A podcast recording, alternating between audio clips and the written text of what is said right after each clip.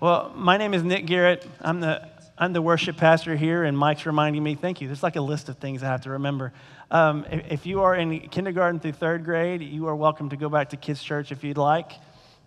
That is usually the thing that I forget to say when, when, when I'm up here. But I'm the worship pastor here at Normandale Baptist Church, and if you've been with us for uh, I think just the last few weeks, we've started our elder preaching series through the book of Proverbs. Um, and last week, Adam um, Covington preached on peace, and he did an excellent job of it.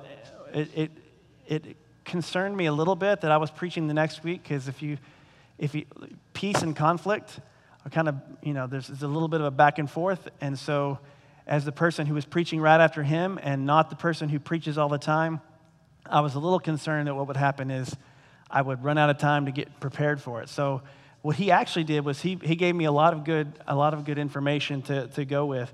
Um, but I wanted to, you guys, it doesn't take much to find conflict.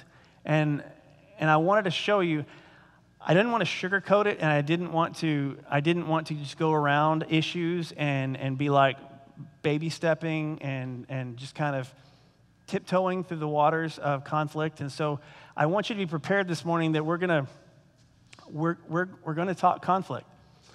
And so I'm going to start off with the biggest one. I want you guys to just be prepared because you may be offended here this morning. Um, and some of you guys are like, whatever. Uh, watch. So we're going we're gonna talk about the, the biggest one of the 21st century. Danny, if you will put that up right now. So, Ra- raise your hand if you see um, this dress is white and gold. Okay. Raise your hand if you see that this dress is some other nonsense like uh, blue and black or something. Okay. All right. Okay. So, here's, here's what I wanted to start with this morning. What we need to know from the beginning is that this is a picture of an actual dress that has an actual color. Like there is a right answer to this, this dress. What color is the dress? In reality, if, it's, if you're looking at it the, at, the, at the shop, it's blue and black. Here's the problem with that. Don't celebrate too quick. Here's the problem with that. You're looking at an image. You're looking at an image that can be distorted you're looking at an image that may not represent fully the color of the actual dress itself. And so I have my own biases. You have your own biases. We're looking at the same exact picture, and half of us, or more than half of us, see one color, and a little bit less than half see another color, looking at the same picture. So as we start talking about conflict this morning, I wanted, I wanted you guys to set, I wanted to set the tone that there is a right answer and there's an answer that God cares about. But I want to suggest that when we start, our opinions and our beliefs and our thoughts about any conflict may not be 100% in line with God's because He's the only one that knows the actual answer to what makes Him happy. And so I just want to challenge you this morning as we get started that before you take on and before we take on this notion that my view on a certain conflict is correct, I want you to think about the fact that there are other people who are highly intelligent who are coming from a different side of it. And they have just as much potential to have biases and, and incorrect views of something that actually has a, a right answer. So, if you guys will turn with me to, to the book of Proverbs. As I said last week, Adam spoke on peace. And Proverbs, it's not, it doesn't work linearly like, like some scripture and some passages where you read verse 1 and, and it starts the story and read verse 20 and it ends the story. Proverbs has a lot of, of back and forth where it's greater is this person who does this than this person who does this. Greater is the wise who does this versus the fool who does this. And so I'm not going to read straight through Proverbs 15. Um, I'm going to pick a few um, to start off with But starting at verse 1. Proverbs is um, right after the book of Psalms in the Old Testament. I hear some of you guys, I, I do love to hear the sound of the pages turning. That's cool. Um, verse 1 A soft answer turns away wrath, but a harsh word stirs up anger. How many of you guys have know somebody who, in the middle of a conflict, all they have to do is say, say a few words and the conflict de escalates?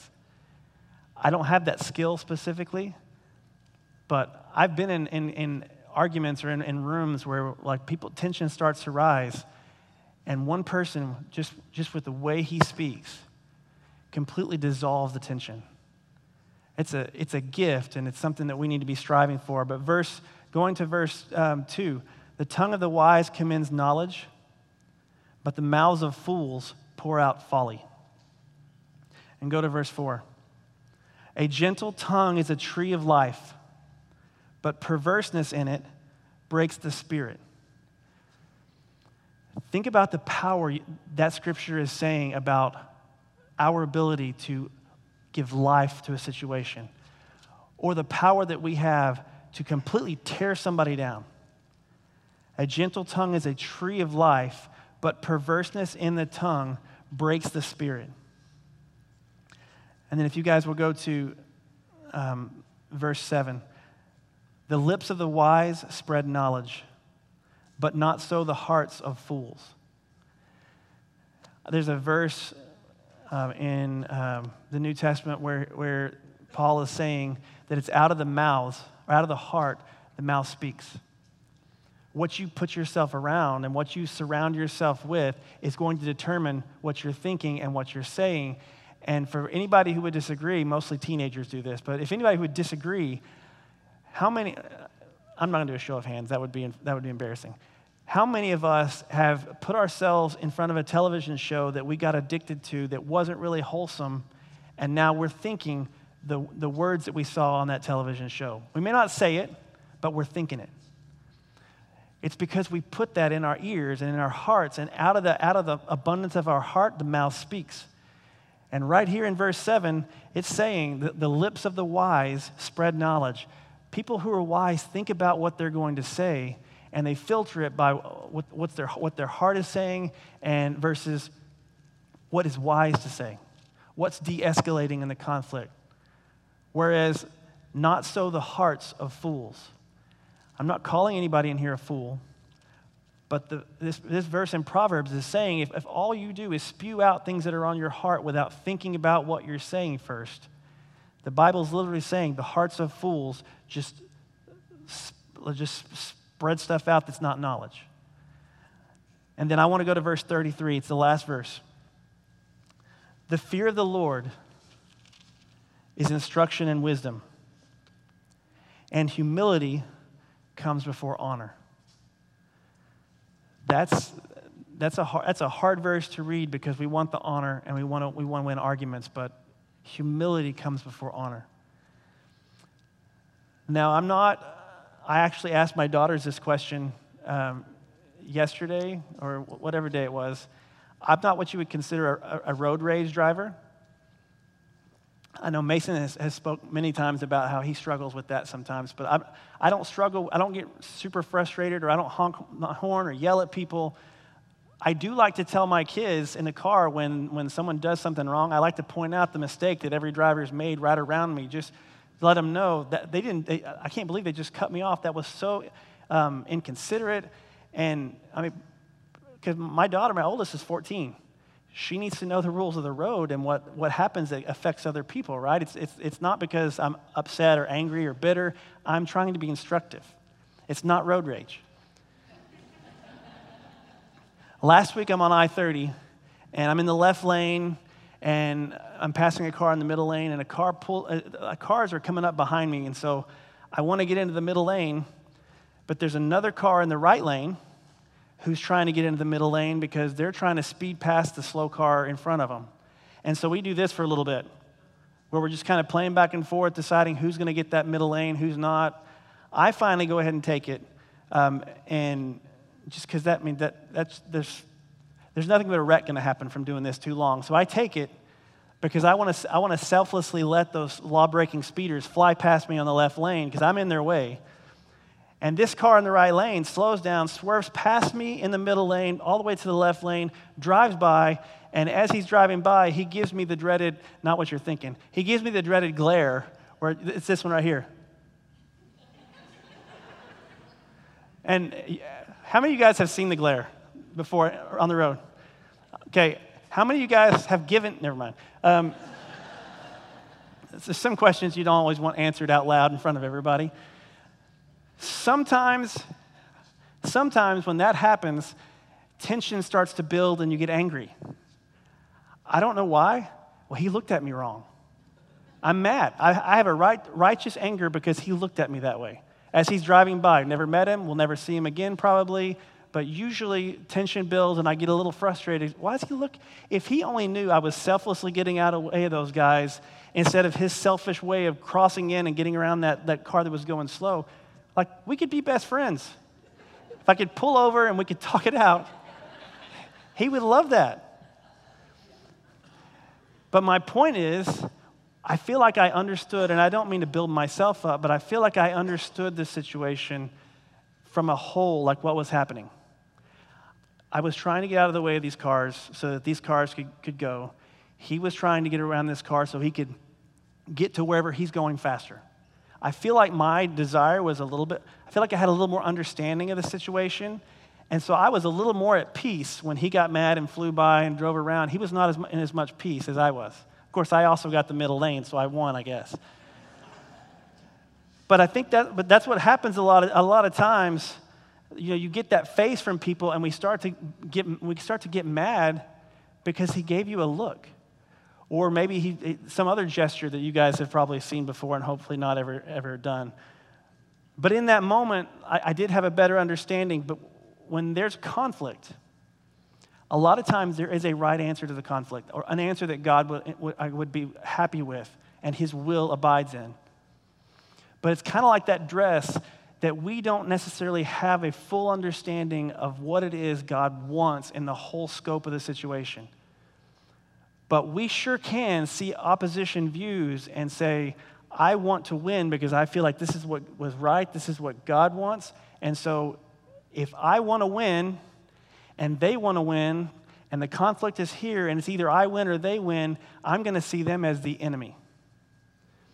And sometimes what happens is it becomes less about us solving a problem and more about me defeating my enemy.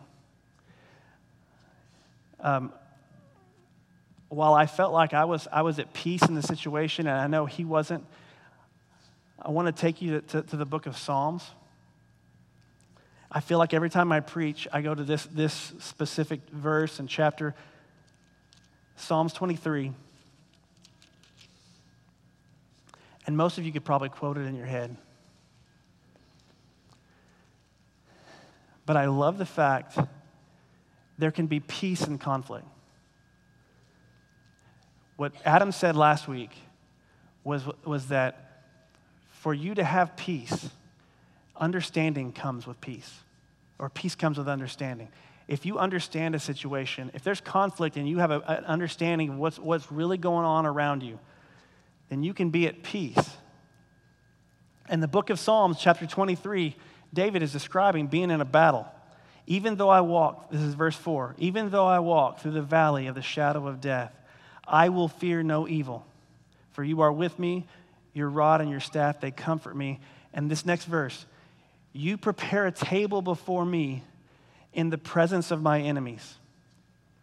And then skip to verse 6 Surely goodness and mercy shall follow me all the days of my life, and I shall dwell in the house of the Lord forever. He's in, a, he's in a war, he's in chaos, he's in tension, there's a battle going on. But he's at peace because in the middle of that conflict, God doesn't say, I'm going to come and rescue you. He says, I'm going to prepare a table before you in the presence of your enemies. And he's comforted and he's at peace because he, he understands that he is right where God wants him to be. So he's not super focused on winning the battle specifically or super focused on winning this specific war. He is right where God wants him and he's at peace with it. And I, we, we struggle with that when, when it comes to conflict, is that we, we get super focused on an issue or a topic, and we don't want to let that go. And we'll fight tooth and nail to try and make sure our way is seen as the right way and that everybody else is convinced that we're right. And so we get tense and we, we get angry and we get frustrated. But with understanding, we have what Adam was talking about. We have peace. And it takes work. You can't, under, conflict is, you can find conflict anywhere. Uh, Friday, conflict just abounded, but there's conflict everywhere you turn. It's like Starbucks, and it's just as bad. Sorry. Some of you guys are like, well, I hate you now because you just said Starbucks is bad. I'm trying to escalate a little conflict to see your, your, your pride level rise a little bit. But there's conflict everywhere. And so, how do we deal with that? How do we deal with conflict when you, when you understand it's inevitable that you're going to come into, into, into contact with it? How do you deal with it and be at peace with it? Look at, turn to Matthew chapter 12. It's in the New Testament.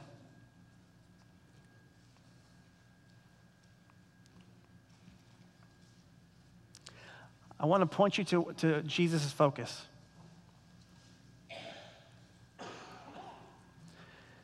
A demon, this is verse 22. Matthew is the first, first book in the New Testament. It says, A demon possessed man in verse 22 was blind and mute and brought to him, and he, he healed him so that the man spoke and saw. All the people were amazed and said, Can this be the son of David? But when the Pharisees heard it, you know something good's not coming from that. When the Pharisees heard it, they said, It's only by Beelzebub, the prince of demons, that this man casts out demons. So something, Jesus did something amazing and miraculous and could not be done by anybody else. And instead of celebrating, you have people who are looking for conflict, seeking it out, and they immediately start to go and say that it's, it's by the devil that he, that he, he by demons that he gets rid of this demon. And G- Jesus says in verse 33 either make the tree good and its fruit good, or make the tree bad and its fruit bad. For the tree is known by its fruit. You brood of vipers, how can you speak good when you are evil? For out of the abundance of the heart, the mouth speaks. So uh, this morning, I want to I wanna challenge you like, what are you putting yourself around? Are you always watching Fox News? Or are you always turning to CNN or MSNBC to get your, to get your information? And I would challenge how much time are you spending in front of that, that media source versus how much time we're spending in the, the Word of God that matters more than any of that. Because all we're seeing on, on, on any of those channels is we're seeing a distorted image of what's really, really happening. And we're making all our decisions from it. Whether we like, I mean, here, I'll, I'll give you an example.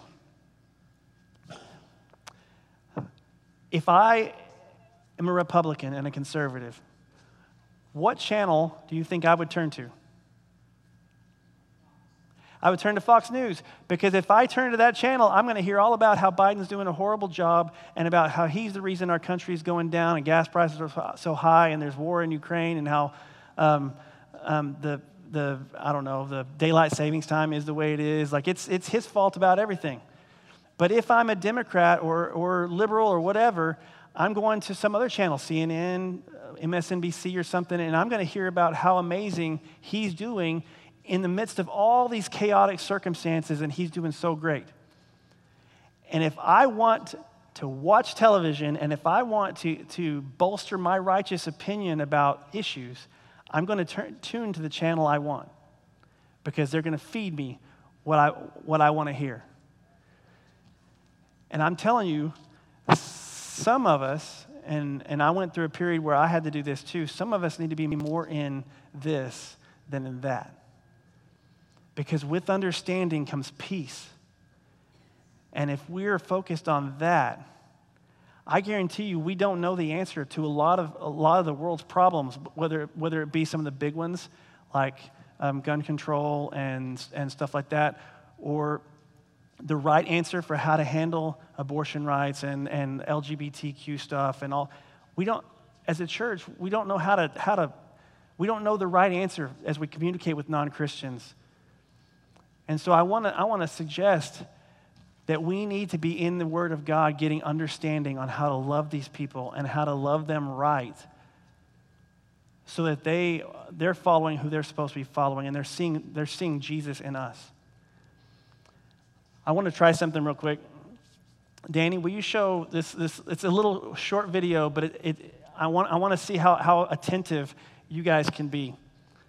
Go ahead, Danny. This is a test of selective attention. Count how many times the players wearing white pass the basketball.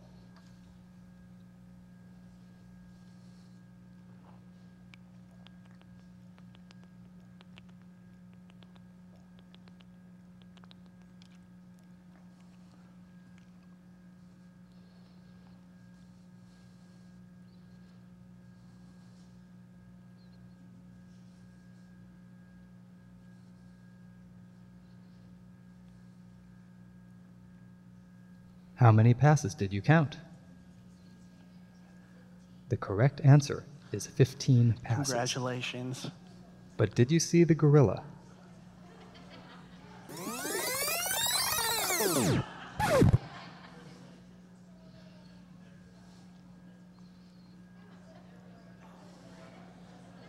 Okay, Danny, you can move on. Okay, all truth. It's this, this, this made me nervous putting up just because I was like, what if it fails and everybody sees it? Raise your hand if you got the actual count right, the number of times the ball was passed. Okay, not as many as I think there should have been, but that's okay. raise, raise your hand if you actually saw the gorilla the first time. Okay, that's okay. Some of you did, some of you didn't, that's fine.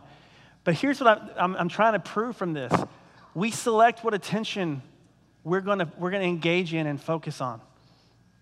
And when we do that, we miss some of the, miss some of the details or, or the, the bigger picture because we're hyper focused on this one topic. So I want this, this, my wife will tell you this frustrates me to no end. I hate going to, to Little League baseball games or any sports right now because of the kids are playing and the parents start yelling at each other and fighting and cops getting called and we are super focused on this aspect and we, and we start fighting about it because we want to win and we don't see the bigger picture of our children are now embarrassed that we just did that. We just set a horrible example for our children because we did that. But I'm going to ask you guys this. Let's say it's a Major League Baseball game. Hitter hits a home run. He rounds the bases. He's taunting the pitcher. He's, he's making all kinds of faces and whatever. He, the lineup bats through. He comes back around, and, the pitcher hits the batter. Batter charges the mound. Bench is clear. People are fighting like it's. Some of you are like, that's repulsive. I can't, I can't believe millionaires would do this and be an example like that for our kids.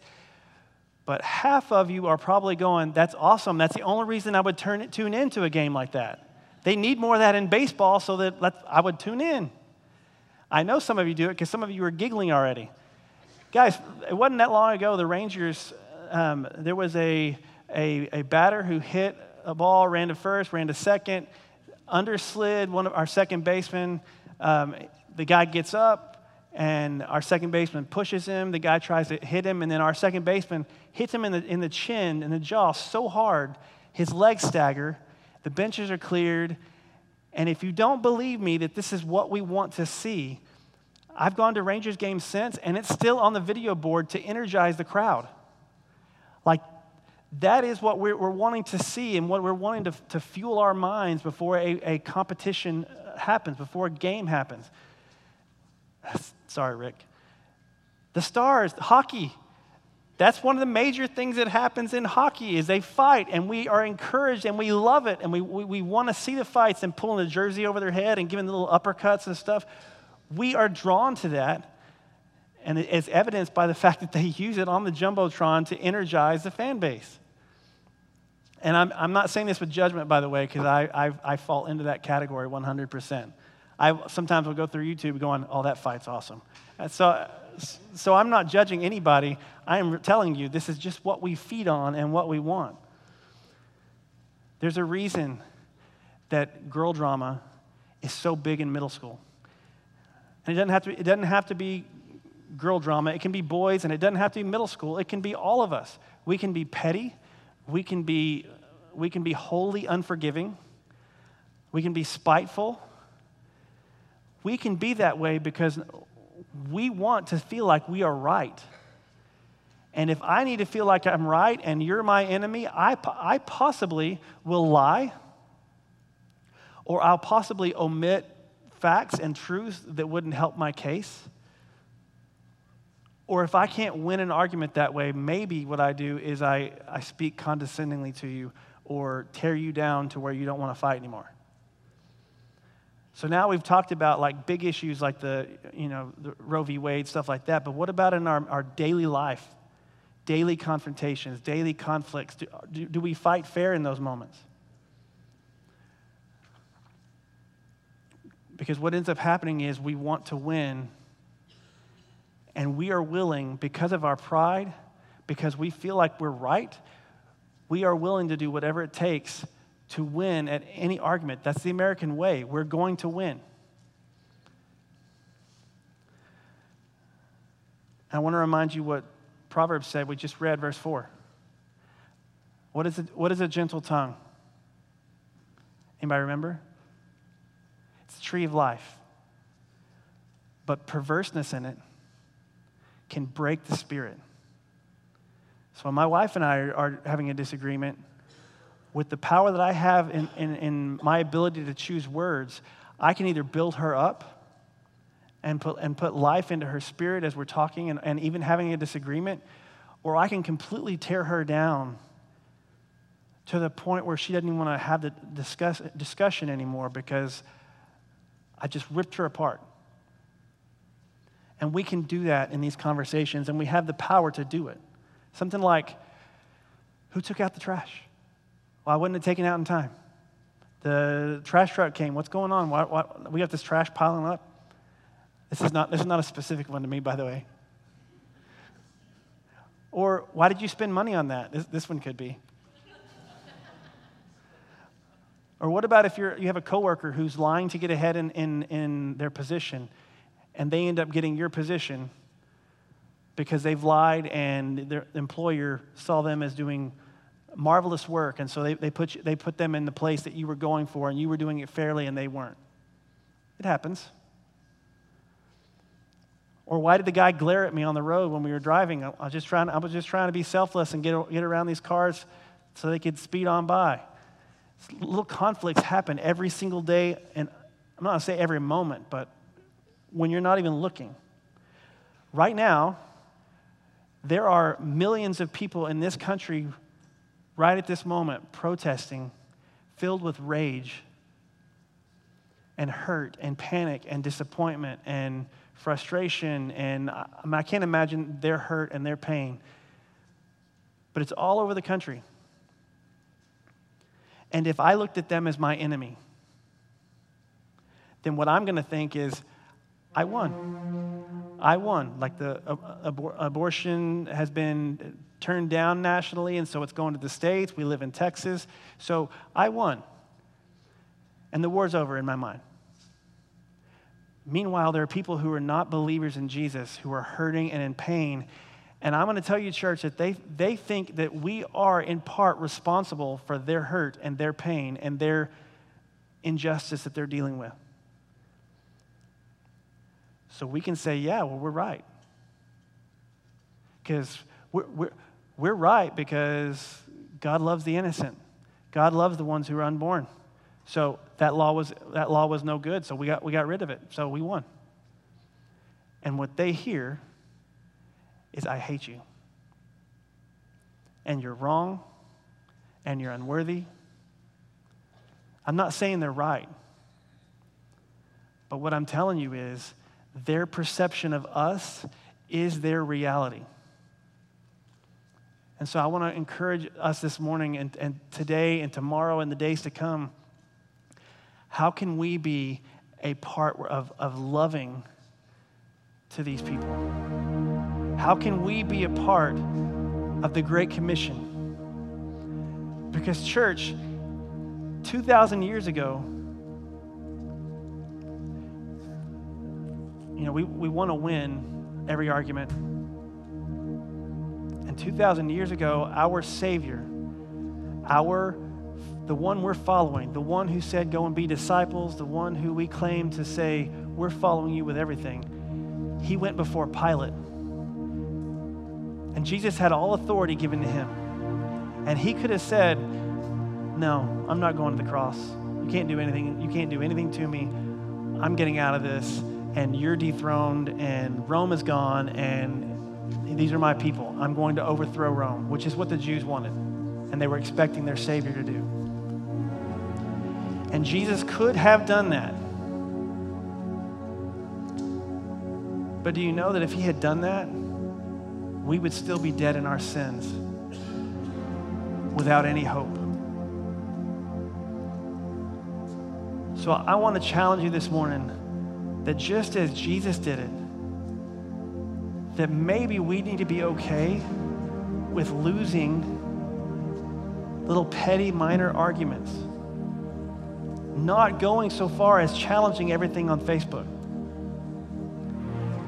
N- not arguing with our spouse to the point where they no longer, neither one of you have an idea of what you're fighting over because all you see is, is the other one is the enemy.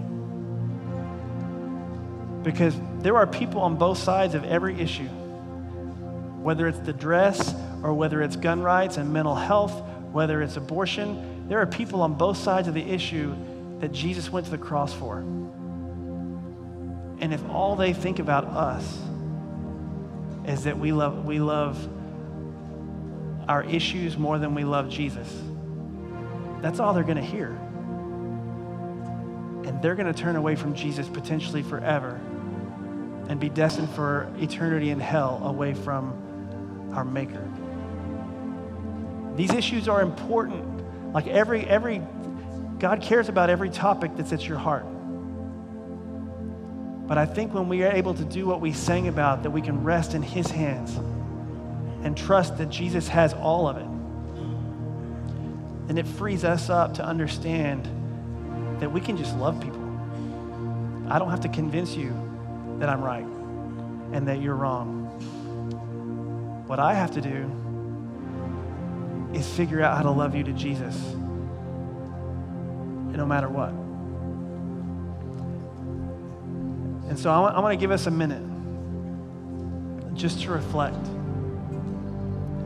I, uh, one of the things I haven't, had never heard growing up, um, and my mom's here, I hate, to, I hate to say this with her here just because it may, probably make her emotional, but I never heard my dad say, I'm sorry. And I'm sure there are other people in this room who never heard authority figures in their, in their lives say, I'm sorry, I, I messed up. So maybe you're in either in conflict with someone, or maybe you know of a conflict you've had where a relationship has been torn or broken down. Or maybe you struggle with pride and conflict and you will not budge, will not ask for forgiveness will not acknowledge that you are wrong. And it's hard. I, I still struggle. There are times that I'm wrong and, and I struggle to tell my kids or my wife I'm sorry. But a gentle tongue is a tree of life. And perverseness in it can break the spirit. So I'm going to give you guys a moment just to bow your heads. And if you would say that's you this morning, that you are someone who struggles with pride and in conflict, maybe you are one that holds on to being right. I just want to I want you to ask God to convict you of areas where maybe that's something you need to let go. Just let the Holy Spirit this morning convict hearts where He wants.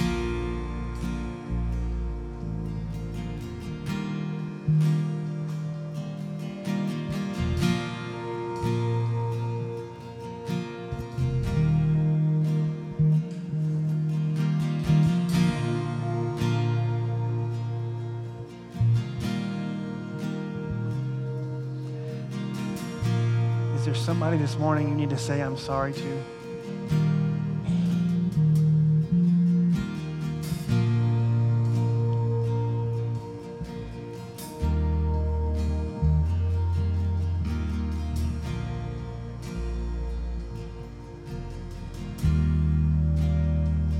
Is there somebody that you need to forgive?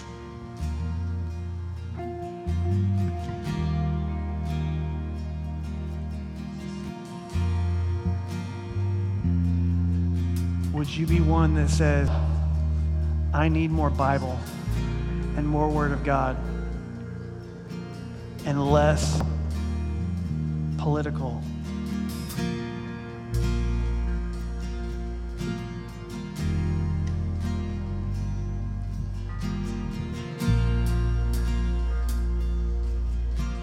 Is there someone who needs more peace and less conflict?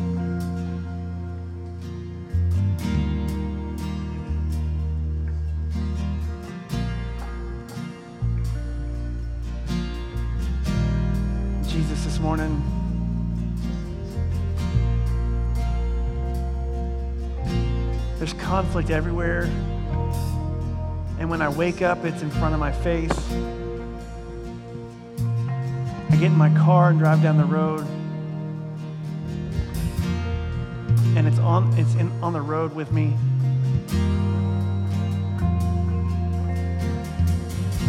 God, I've I don't know always have the right words to say, the right aspect or posture to have with people who disagree with me on what I consider to be fundamental issues.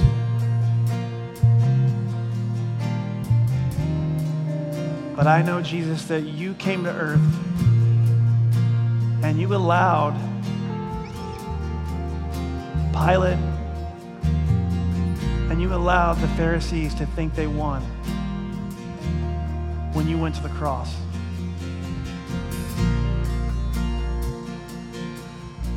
Help me to know where relationships are hanging in the balance because I want to win, because of my stubbornness and my pride.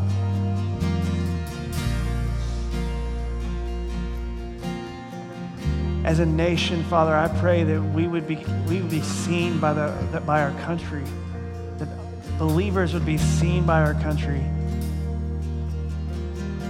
as people who love you more than any issue, more than any topic.